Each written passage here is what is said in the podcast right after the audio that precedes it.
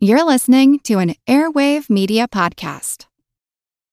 When you need mealtime inspiration, it's worth shopping Kroger, where you'll find over 30,000 mouthwatering choices that excite your inner foodie. And no matter what tasty choice you make, you'll enjoy our everyday low prices, plus extra ways to save, like digital coupons worth over $600 each week. You can also save up to $1 off per gallon at the pump with fuel points. More savings and more inspiring flavors make shopping Kroger worth it every time. Kroger, fresh for everyone. Fuel restrictions apply.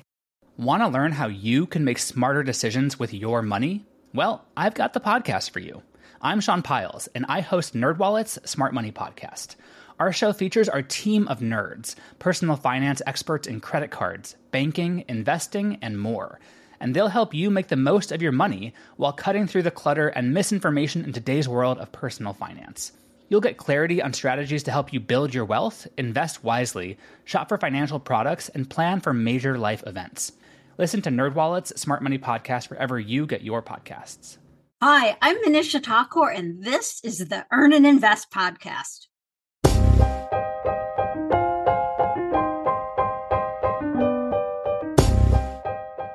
I have a ritual that I practice at my most important times. On my biggest days, when the challenges feel too great and the consequences are dire, when I'm about to walk into a do or die situation. I sit alone in a room and reflect on all that I've already accomplished. I connect to all the goodness and rightness in my life, and then I repeat my mantra, a mantra my mom taught me when I was a little boy. You are already enough, regardless of the outcome of what happens today. You are already enough. This is not a calm mantra. It's not peaceful. It's not meditative. It's a fierce war cry waged against the brutal and bloody battle against a cult the cult of never enough. A cult so pervasive that has overtaken not only our individual psyches, but also our culture, advertising, social media, and keeping up with the Joneses. It brainwashes us to confuse fiscal wealth with enoughness and then leaves us wondering why we continually feel empty.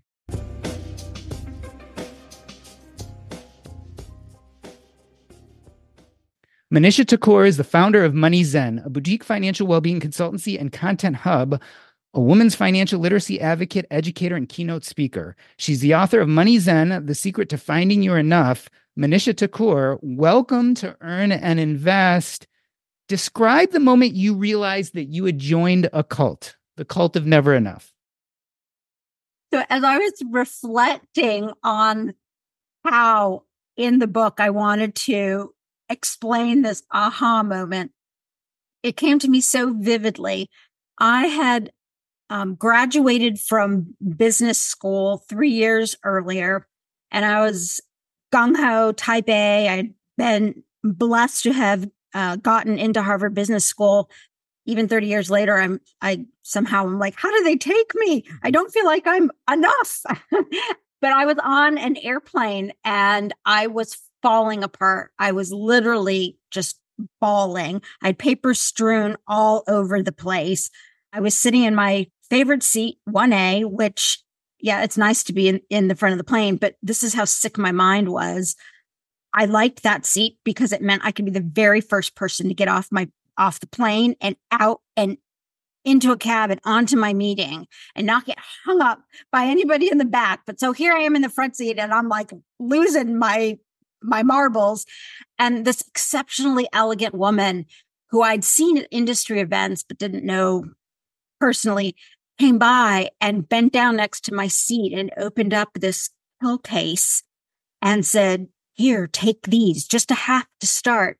And I was so frantic. I, I didn't even ask what it was she was giving me. Thank God it was not Oxycontin it, or crystal meth. It was Valium. Not that anybody should be taking pills that are asking what they're for without a doctor's recommendation.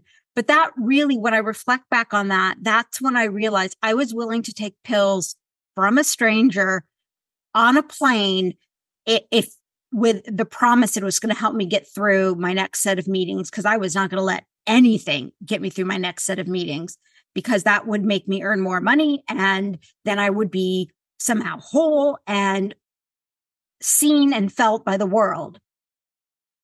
So this was kind of the beginning of an odyssey, an odyssey that led to two life-threatening illnesses, a divorce, and all sorts of things that came from your workaholism.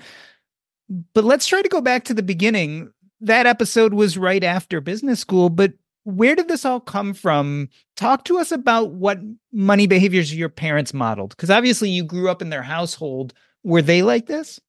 No, and that's what's so interesting is my parents are complete opposites from me when it comes to this stuff. I mean, my parents view money as a tool, as a means to an end, but it's just it's just a tool, just like toilet paper is a tool. You use it and you throw it away, and you know, then it's gone, and you're glad you had it when you did it. And so I, I didn't get these from them. And in fact, I got very positive money messages from my parents. My mom has always said to me that money gives women voices and choices. And my dad, even though he's Indian and oftentimes in India, girls aren't brought up this way. My dad brought me up just like my brother, taught me all about compound interest at an early age. And so my money story actually was very positive from a upbringing standpoint my descent into the madness stemmed from something else. Yeah, let's talk about what that something else is. And in fact, I'm going to quote you here. You say, As I look back today, it is crystal clear that the reason I became so deeply sucked into my work was that I was desperately trying to fill a pit of shame and self doubt that was at the core of my existence. Where did all this shame come from? It's interesting. I call it small t trauma there was a period between fourth and sixth grade where I was the odd girl out. I was chubby. I had Coke bottle glasses. I'm of half Indian heritage. So I had hair in places that most girls don't want to have hair, like on your upper lip. And, and kids would call me cow butt and thunder thighs and mustache mouth. And I just, it's to be mean. And that was 30, 40 years ago, 45 years ago. now they're really mean but I felt so rejected by my peers. And the only place I felt outside of home uh, seen was by my teachers. So I threw myself into my academics. And then, you know, the better grades I got, the more praise I'd get from teachers. And that helped make me feel like at least somebody wanted me. And then as you keep going on in life, that behavior, which served me during those couple of tough years, just seemed to take on a life of its own. And evolutionary biologists will often call that a, a runaway trait. And for years, I felt really embarrassed when I, I, I, I, I knew in part of my head that I was running away from the bullies in fourth, fifth, and sixth grade. But I'm thinking, like, I'm in my 30s, I'm in my 40s, now I'm in my 50s. Like, how long is this race to last? You know, and it seems silly that something as small as as that could have such a long lasting impact. But when I look back, that's what I think it was. We're going to talk in a little bit about how we end up in the cult of never enough. But you just mentioned your own, what you call small t trauma. We're talking about you here, but your research kind of showed that th- this is not uncommon per se, right? Like people carry those small t traumas of childhood with them.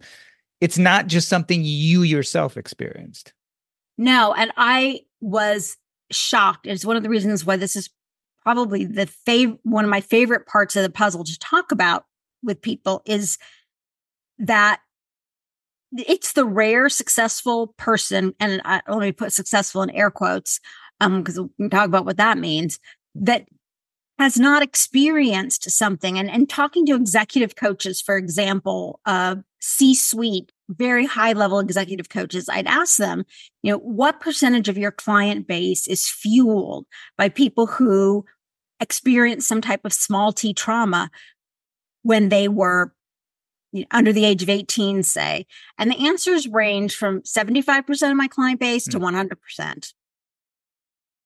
So it's there and it's really part, a huge part of our population. We're going to get into, again, this whole idea of the cult of never enough and why and the how of it. But before we do, what are some of the cardinal signs, right? So, how do you know if you're part of this cult? I have kind of summarized it as follows. If you've ever felt that no matter how much you earn, how many accomplishments you achieve, how much praise you receive, it's it's never enough because somewhere inside you you feel like you're never enough or on the flip side you feel like you've gotten sucked into this societal vortex where your brain immediately responds to anything that ails you with, oh, the answer to that is more, work more, have more, do more, be more. If any of that resonates, you've likely fallen into the cult of, of never enough. You use the term or the saying trying to feed the hungry ghost. Where did that come from and what does it mean? Yeah, so the hungry ghost is a beautiful Buddhist concept and kind of in in a very uh, butchered lay terms. I will explain it as this notion that amongst us walk millions of hungry ghosts, which are um, these ghosts with very distended bellies because they're they're they're starving, but their throats are as thin as needles. So no matter how much food they get, they can't swallow enough to ever feel satiated. And that is, I think, a perfect metaphor for, well, the, the concept came around because it was a perfect metaphor for humanity. And that was thousands of years ago. But I think for today, it is particularly an apt comparison. We're really here talking about enoughness and it hits me that we can talk about this in the realm of money but it's so much more than money right? It's not oh, just yeah. money it's how we feel about ourselves it's how we feel we fit into society etc but let's talk about the money issue for a moment. You talk about the difference between money problems and money worries. Why is it important to make that distinction?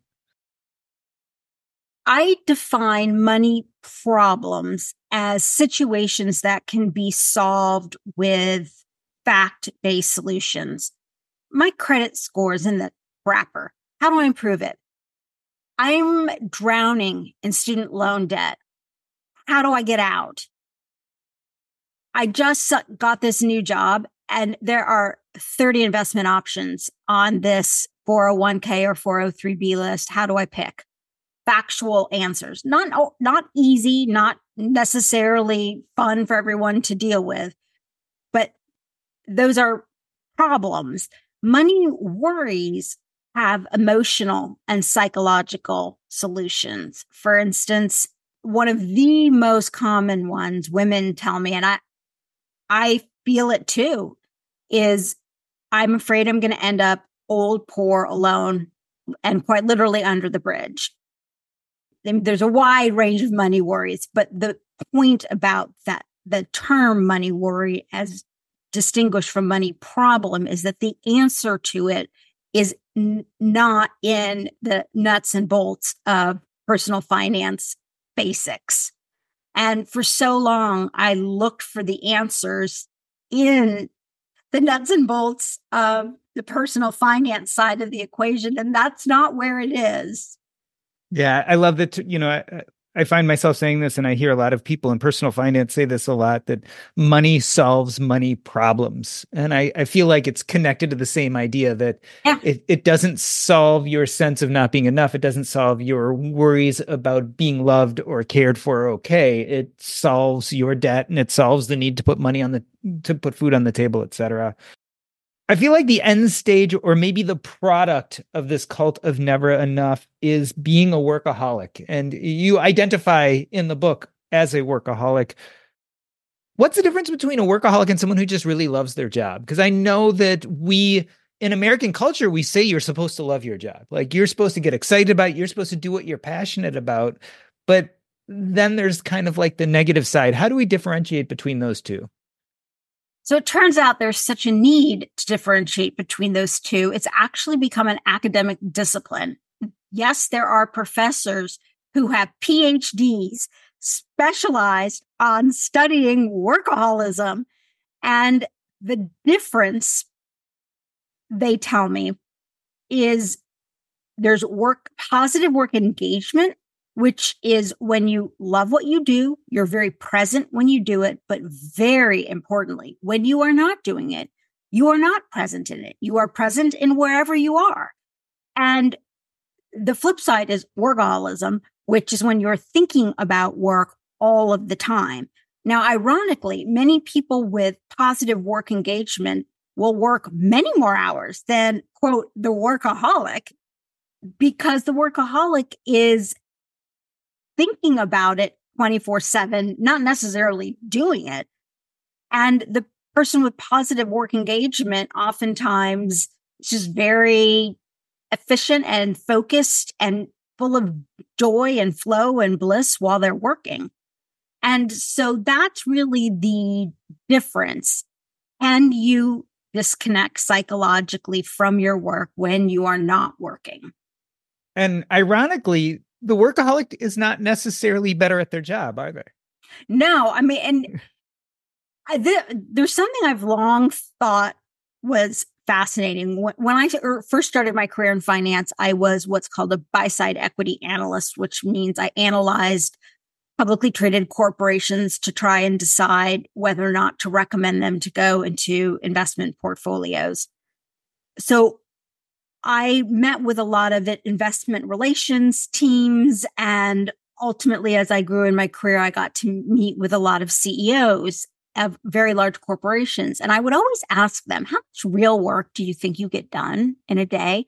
I don't know why I wanted to know that. I just did. It was just kind of, I, I guess, because I was working all the time. I wanted to figure out like how much real work does anybody get done? And uniformly, uniformly, the answer was always somewhere between four and if I'm really lucky, five hours of real work in a day.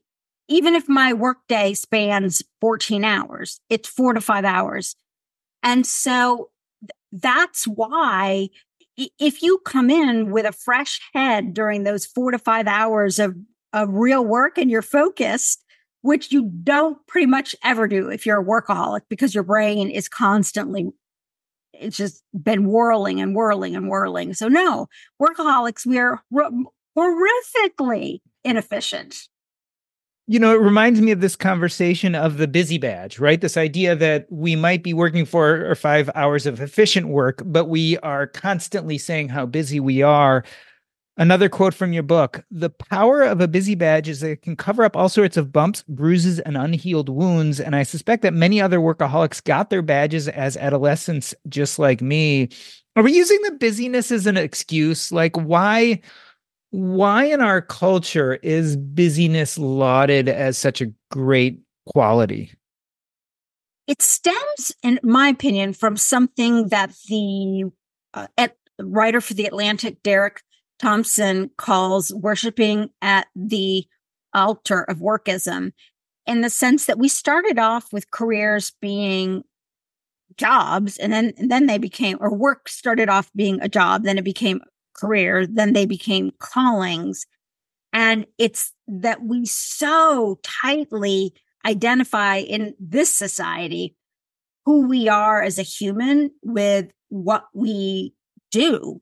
And so you are what you do, you are a human doing. You're not a human being anymore. And so that's where I feel like the distortion just really has gotten amped up because n- now what we do, particularly with social media, like we, we all need to like be able to put a label on ourselves we don't put under our Twitter handle. I, I'm somebody who likes to watch 10 hours of Law and Order on the weekend with three pints of Jeni's salted caramel ice cream. Um, then, and so that's how I think about it. These are highly maladaptive behaviors, right? The busy badge, the workaholism. In the quote I just gave you, we just talked kind of about the busy badge part. But then you say it can cover up all sorts of bumps, bruises, and unhealed wounds. I feel like a lot of this maladaptive behavior comes from very deep internal feelings. What we're really talking about is shame. Oh, yes. And and you talked about shame, kind of the part from the childhood, but what's driving this shame as adults? Is it all just going back to our childhood, or are we creating a new sense of shame as we move through our careers? It's a really interesting question. And I, I think it varies from person to person, but I interviewed countless individuals and so this is not an N of one comment, but it's not a double blind, randomized controlled study either. I really think those early chips away at our sense of self worth have so much more of a long lasting effect than we give homage to in modern society.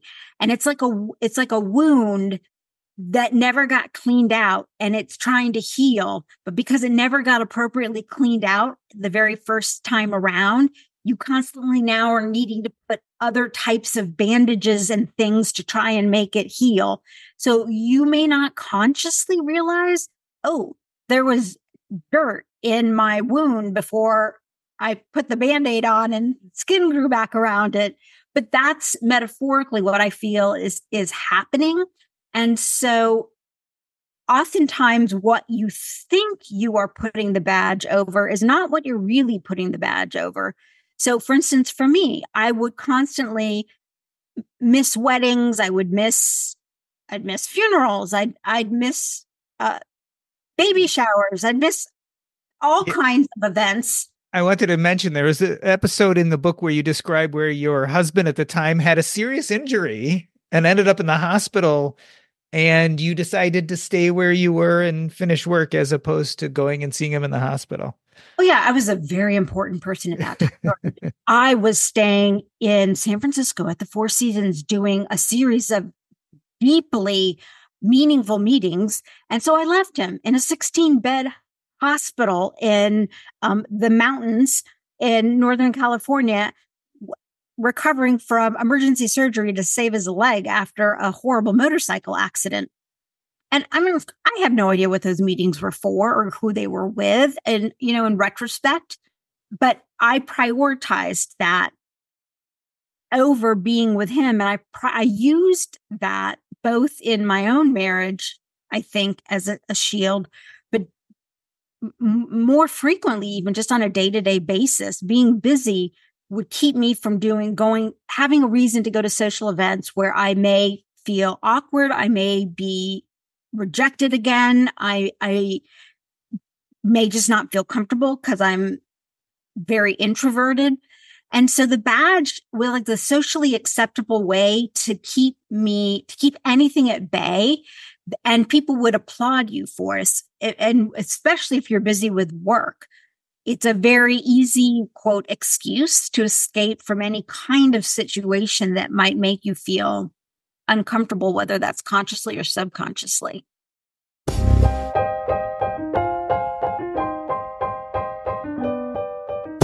We are talking to Manisha Thakor. She is the founder of Money Zen, a boutique financial well-being consultancy and content hub, and we are discussing the cult of never enough. We're going to take a short break on Doc G, and this is the Earn and Invest podcast.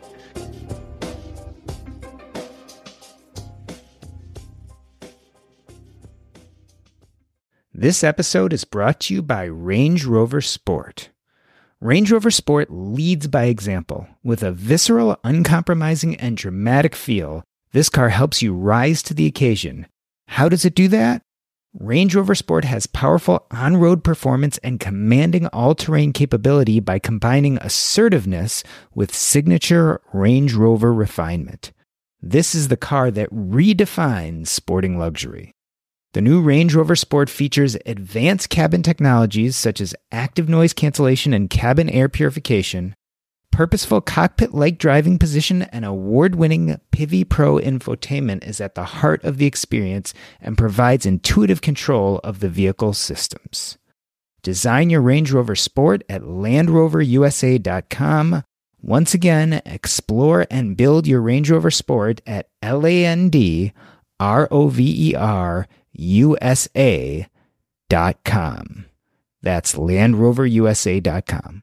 All right, so most of us know the bad news already. If you were using Mint as a budgeting app, it has shut down. But the good news is there's something better, and it's called Monarch Money. I started using Monarch Money myself about five months ago, and I knew immediately that I liked it more than any other budgeting app I had ever used. For one, it focuses on collaboration. This is easy to share with your spouse, your partner, your financial advisor. And it's aspirational. Not only can you look at your current budget, but what do you want to buy? What do you want your goals to be? You can focus on those in Monarch Money. It's the next generation of personal finance apps. Monarch is the top rated all in one personal finance app. It gives you a comprehensive view of all your accounts, investments, transactions, and more. Furthermore, you can create custom budgets, track progress toward financial goals, and collaborate with your partner. And now get an extended 30-day free trial when you go to monarchmoney.com slash earn. Again, that's monarchmoney.com slash E-A-R-N. What I like about this app is it's intuitive, easy to use, quick to sign on. It's collaborative, as we talked about. It's customizable. The idea is you can use this app the way you want to use it. And the reason why is the Monarch Money team is customer focused. They are focusing on you, me, and all the other people who want to use this app to live a better financial life. After trying out Monarch Money for myself, I understand why it's the top rated personal finance app. And right now, listeners of this show will get an extended 30 day free trial when you go to monarchmoney.com slash earn. That's M O N A R C H M O N E Y dot com slash E A R N for your extended 30 day free trial. We are back with Manisha Thakor, and she is the author of Money Zen, The Secret to Finding Your Enough. And we are talking about the cult of never enough. Up to this point, Manisha, we've been talking about the internal factors that lead to joining the cult. Let's talk about some of the external ones now. So the internal ones we were talking about the shame and the busy badge, etc. But there are lots of these external factors too, and one of them you call counterfeit financial culture. What is that and how does it lead us to strive ourselves crazy in your own words?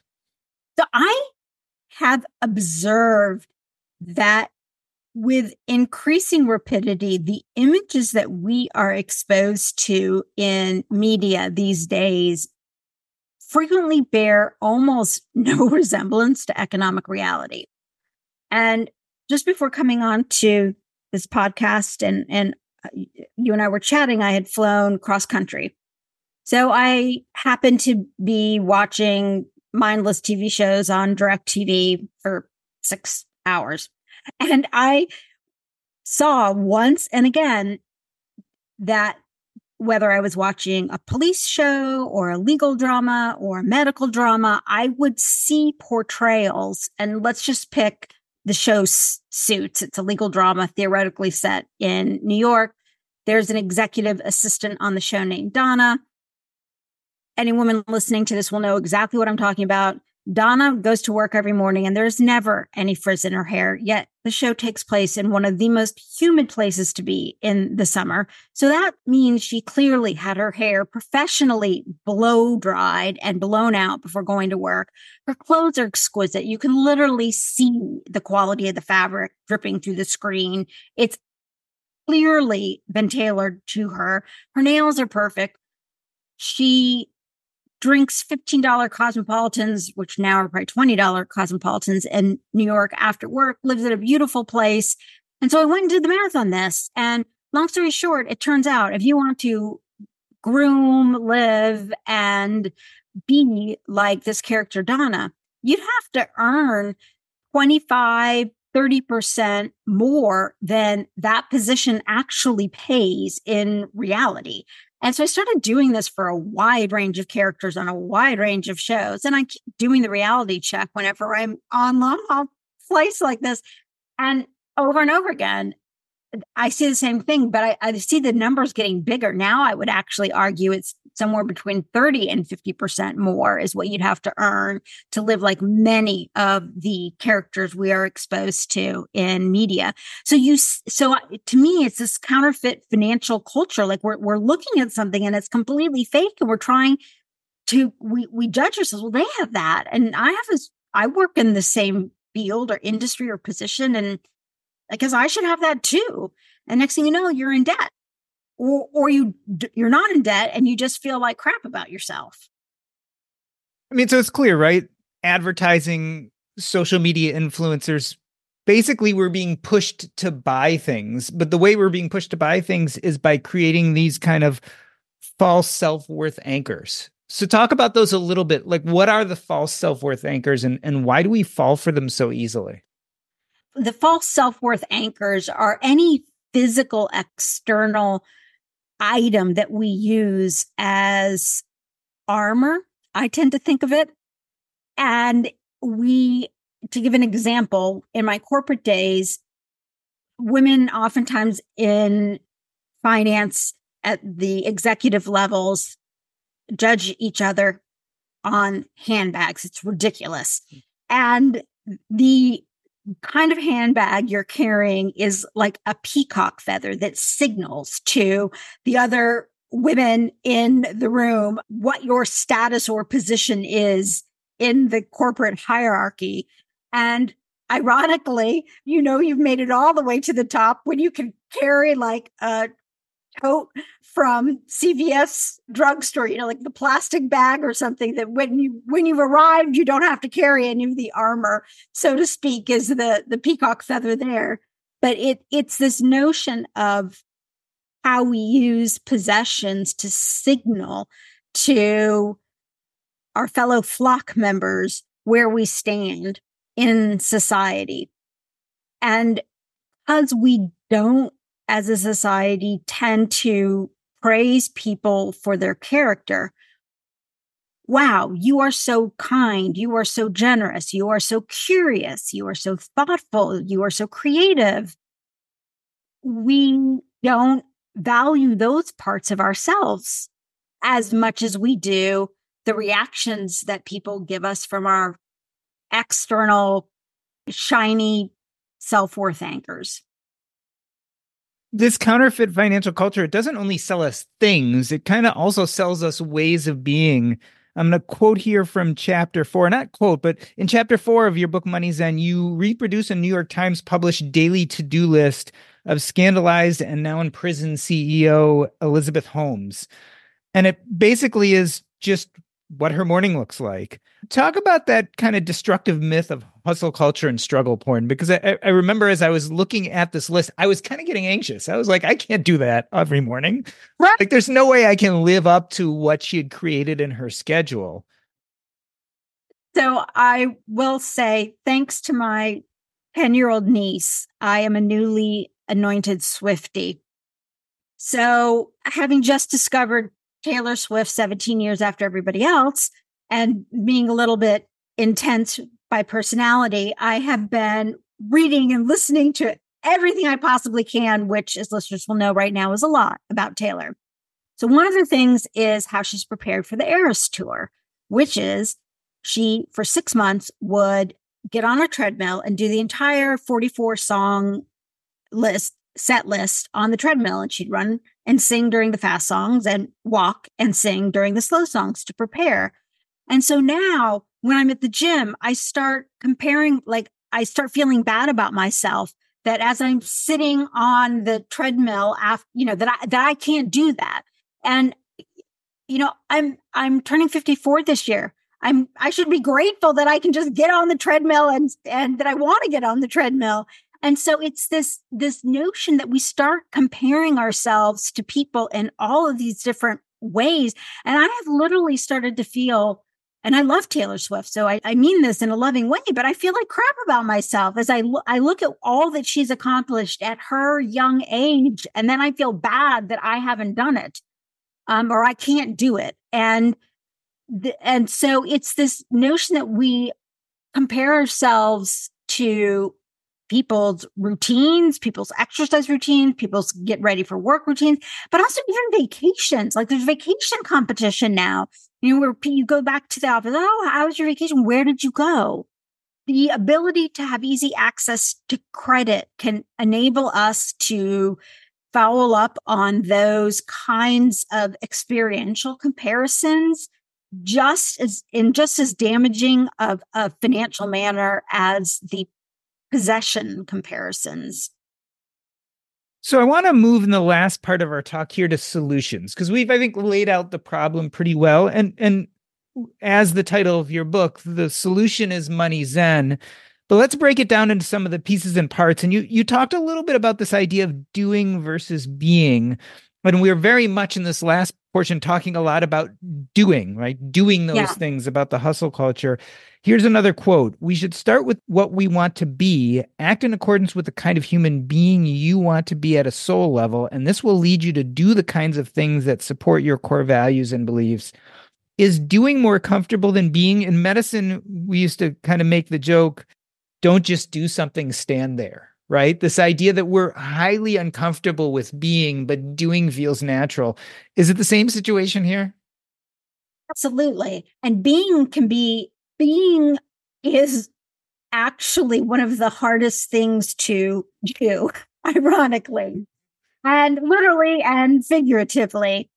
And I think what happens is in all the doing, we don't even know who we want to be anymore.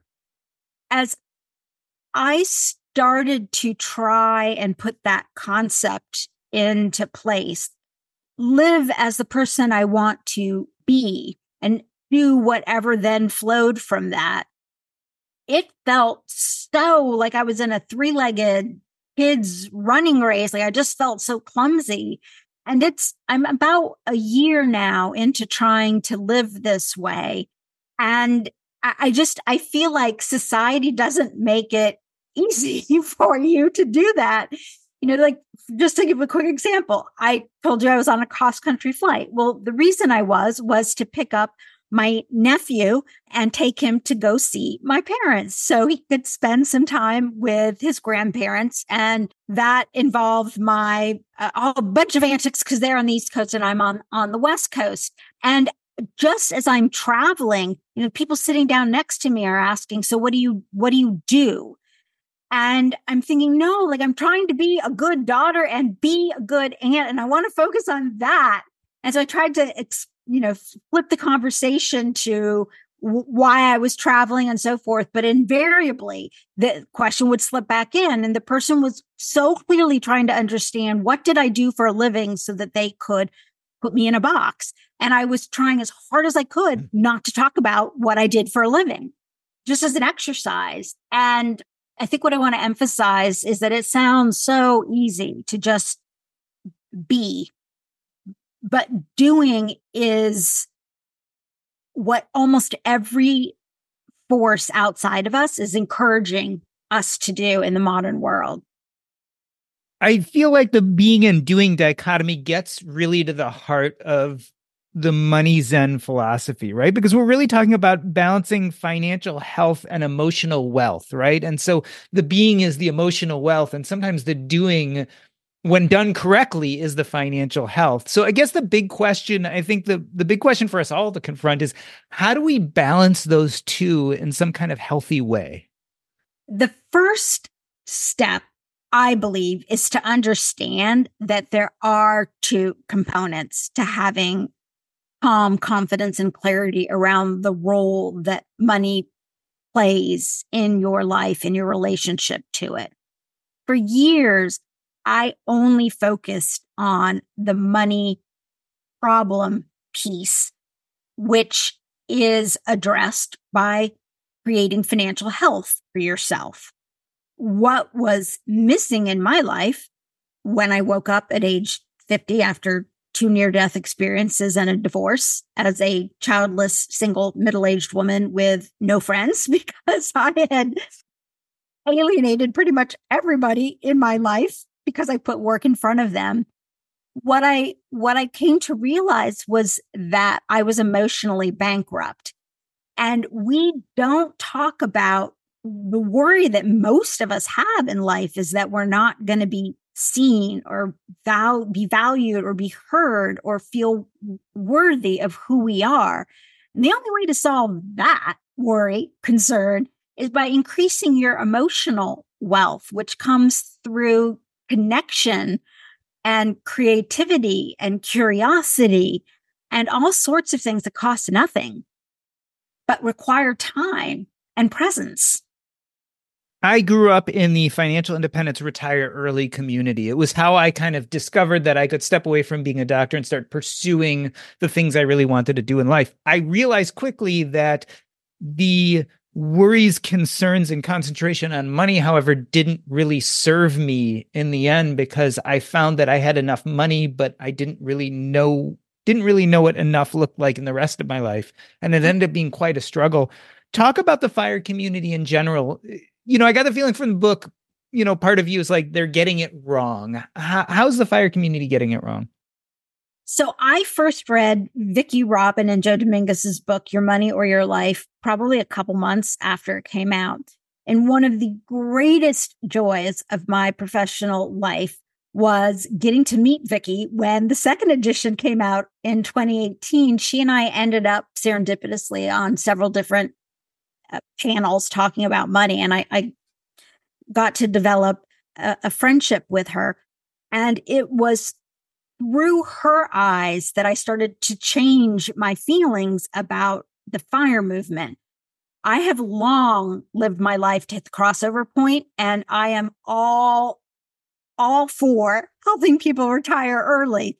But what Vicki pointed out to me was that she and Joe wrote the book so that people would live lightly on the planet and come to rely on each other and be more in community. The, the book wasn't about racing to get to some endpoint.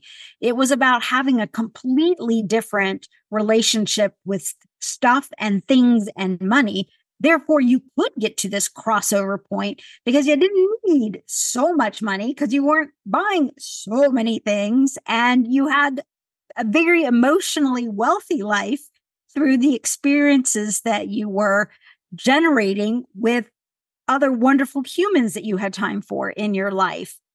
And so she made me really see how my fixation on hitting the number, getting to my number was contrary to the underlying emphasis of of the concept at least as she and joe had envisioned it in the very beginning. And that really woke me up well, Manisha, I really wanted to thank you for coming on the show today. As I think about our conversation, I realize that if you really want to avoid the cult of never enough, you have to realize that you are enough already. And I think by doing that, you can then focus on what you need to do to create a financial life to support who you want to be. And I think if you can accomplish that, and if you can get in touch with your own sense of enoughness, it makes you uninteresting to that cult that cult that is has been foisted upon us by society and social media etc i want to end this episode the way and every episode by asking you specifically if people have more questions how can they get in touch with you? I like to keep things very simple so my entire life professionally lives at moneyzen.com the book is Money Zen The Secret to Finding You Are Enough. Manisha, thank you so much for coming on today. Jordan, thank you for the amazing questions. That's a wrap.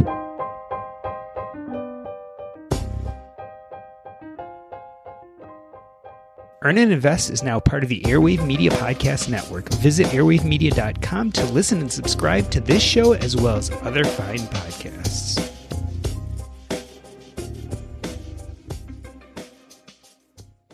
Hey, everybody. I just wanted to circle back on our episode with Joe Saul-Sehy and Ian Kiss. That was our community current events episode where we talked about the difference in investing $1,000 in Bitcoin versus doing an S&P 500 index and what that would have looked like if we did that five years ago. Where would we be today? I got a bunch of emails about this episode, and there were two in particular I wanted to read to you Thank you again, first of all, for everyone who emailed me. We got a huge amount of feedback and they brought up some really good points. Let's start with Chuck. He wrote, I'm a huge fan of the show, and first let me say thank you for your great work. I've really come to enjoy your podcast over the last few years. Your journey regarding both a demanding career and financial independence has really resonated with me and has made a lasting impact on how I look at work and life. I listened to your latest episode, the community episode with Joe Saul-Sehy and Ian Kist, and found the discussion regarding Bitcoin to be lacking a bit of nuance that I think would be very helpful for the fire community. Let me offer a quick perspective. I think that Bitcoin as a small allocation of an investment portfolio can have a material impact on someone's journey to fire in a responsible and risk minimized way. Now that serious traditional financial institutions have launched Bitcoin ETFs, i.e. BlackRock and Fidelity, I think we owe it to the fire community to take a close look. There's a responsible case to be made for a small 5% allocation to Bitcoin that can save someone around two to four years on their journey to hit the fire number with little but admittedly not zero risk. And here's the example he gives. He said someone saving $2,500 per month in a stock bond portfolio at a standard 7% return would reach a nest egg of $1 million in about 17 years. With a 5% Bitcoin allocation and using a conservative return, the person can hit the same goal in 13.5 to 14.5 years, giving back this person years of his or her life. Now, the best part. Because of Bitcoin's asymmetric risk profile and the small allocation, even if I turn out to be wrong and Bitcoin doesn't appreciate in value at all over that time, it would only take you an additional six months to hit your original $1 million target 17.5 years instead of 17 years. You know, I think this is a really interesting argument. What we're really talking about here is asymmetric risk it is true if you bring in some volatility to your asset allocation, especially a f- small 5%, and you get outsized returns even on that small 5%, it can really speed up your savings, especially towards financial independence. On the other hand, the downside risk on such a small part of your portfolio allocation probably won't slow you down too much even if you lose it all. So I didn't back up his calculations, but I'm assuming that he's actually right here. Investing in some volatility for a small amount of your portfolio may not necessarily be a bad move. But I want to contrast this to feedback I got from Bill, who also listened to that episode. He said, You and your guests Joe Saul-Sehy and Ian Kiss missed the point when discussing what $1,000 of Bitcoin bought five years ago would be worth today? The answer is most likely zero dollars. Most investors bought Bitcoin on an exchange from FTX or Gemini Trust or one of their counterparts, a huge list. All of those assets are tied up in bankruptcy proceedings and likely to be worth much less if they can be accessed at all. There's a famous Wall Street expression be worried about return of investment as return on investment. I'm disappointed you and your guest neglected to mention this. The infamous Mt. Gox hack was in 2014, so if someone bought Bitcoin on the exchange 10 years ago, they would also have zero dollars. My guess is since then, others have lost their uninsured Bitcoin through other hacked exchanges and counterparties that might not have been as well publicized. I think Bill has a really good point here. We forget it's not just the investment, but because Bitcoin is such a new technology and because it was so unregulated, you may have lost your Bitcoin for other reasons that are not related to the actual value that Bitcoin has in the market today. Because a lot of these exchanges were hacked and there are a lot of legal problems. You might have Bitcoin, but you might not be able to access it. Thank you, Bill and Chuck, for giving your opinions. And I'm interested in what most of you all out there listening think of their arguments. Go ahead and go to our Facebook group. That's earnandinvest.com slash Facebook. Again, earnandinvest.com slash Facebook. And tell us what you think. Do Chuck and Bill have it right? Did Joe and Ian have it right? What do you guys think? I'm excited to hear. You can also email me at docg at diversefi.com. That's docg, D-O-C-G at D-I-V-E-R-S-E-F-I dot com. Let me know what you think.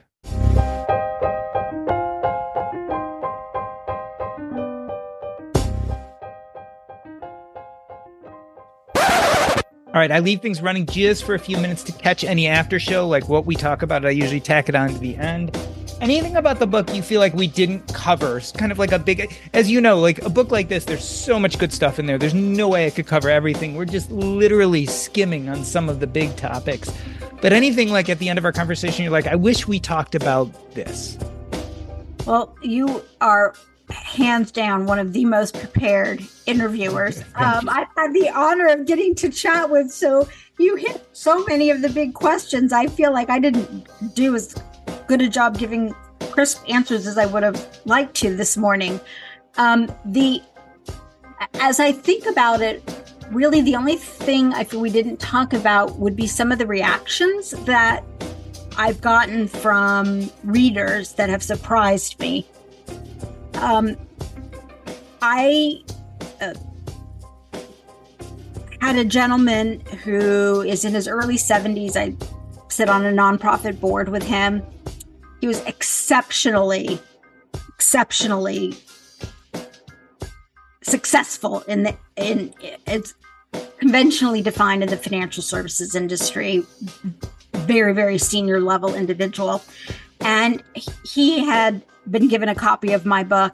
Mm-hmm. and he said to me like normally i don't read stuff like this but I, I i'd been given to me and i was on a plane and so i just started reading it and he's like oh my god i couldn't put it down. And he was like i and he i mean he just started emoting about his marriage and his relationship with his kids. And it was so clear to me that he had just had an aha moment of, oh my God, my entire life has been driven by this small t trauma that I never dealt with. I've had other people, uh, particularly women, reach out to me about the peacock feathers and the social armor and the realization of how much energy they're putting into playing that game and the negative return they're getting out of it financially, figuratively, and financially, literally. And so those have been some of the, the and the other thing that I think that has really struck me is also the people who haven't I uh, the that have not enjoyed the book and meeting people who are like that is a sick way to live like how did you ever like start off that like literally could not fathom that set of values and so that was also really fascinating t- to me yeah. so i think that's probably the people who identified that i didn't expect to and then the individuals who totally didn't identify yeah, I have to admit, Minish, I was reading some of the book and I kept on saying to myself, no, no, don't do that. Like you were talking about getting sick and then going back. I mean, you know the we didn't talk a lot about the concept of addiction um, but it really is an addiction that i think a lot of us carry this need to try to fill ourselves like you know on another another episode in fact i recently did an episode with vicki robin and mm-hmm. i referred to i referred to this idea that at one point in my life i realized i had these holes deep down inside and i kept on thinking i could fill those holes by stuffing more money in them and it just it never worked right? It never filled the hole no matter how hard i tried no matter how much real estate i owned no matter how many investments i had um, the hole was still there. And yeah this idea of addiction it's it's kind of it's a hard word but i think it it fits for a lot of us and where we struggle with kind of the what i what i think you might have used this term but i i use it a lot the achievement treadmill. Like we're we, we're just on this treadmill of trying to to fill ourselves up with things that aren't working I it is totally an addiction. And I had not realized it until I started writing this that it is it is as gripping as alcoholism, nicotine, any type of addiction. Um, this is it clearly meets all the the hallmark signs. As a longtime foreign correspondent, I've worked in lots of places, but nowhere as important to the world as China. I'm Jane Perlez, former Beijing bureau chief for the New York Times. Join me on my new podcast, Face Off US versus China, where I'll take you behind the scenes in the tumultuous US China relationship. Find Face Off wherever you get your podcasts. The corporate world is like the ocean. It's alluring, but it's also full of deadly creatures that can shred you to pieces. It becomes kind of like a Game of Thrones political arena where everyone's trying to murder you to get your job. My family doesn't come from corporate background, so I didn't have any sort of guidance in that. This is not your typical work podcast. Sometimes you need to be empathetic, and then there are times that you ask for input, but you don't really give a shit. Listen to the Ambie Award nominated podcast, Surfing Corporate. Stretch opportunity? What is this, yoga class? Get out of here.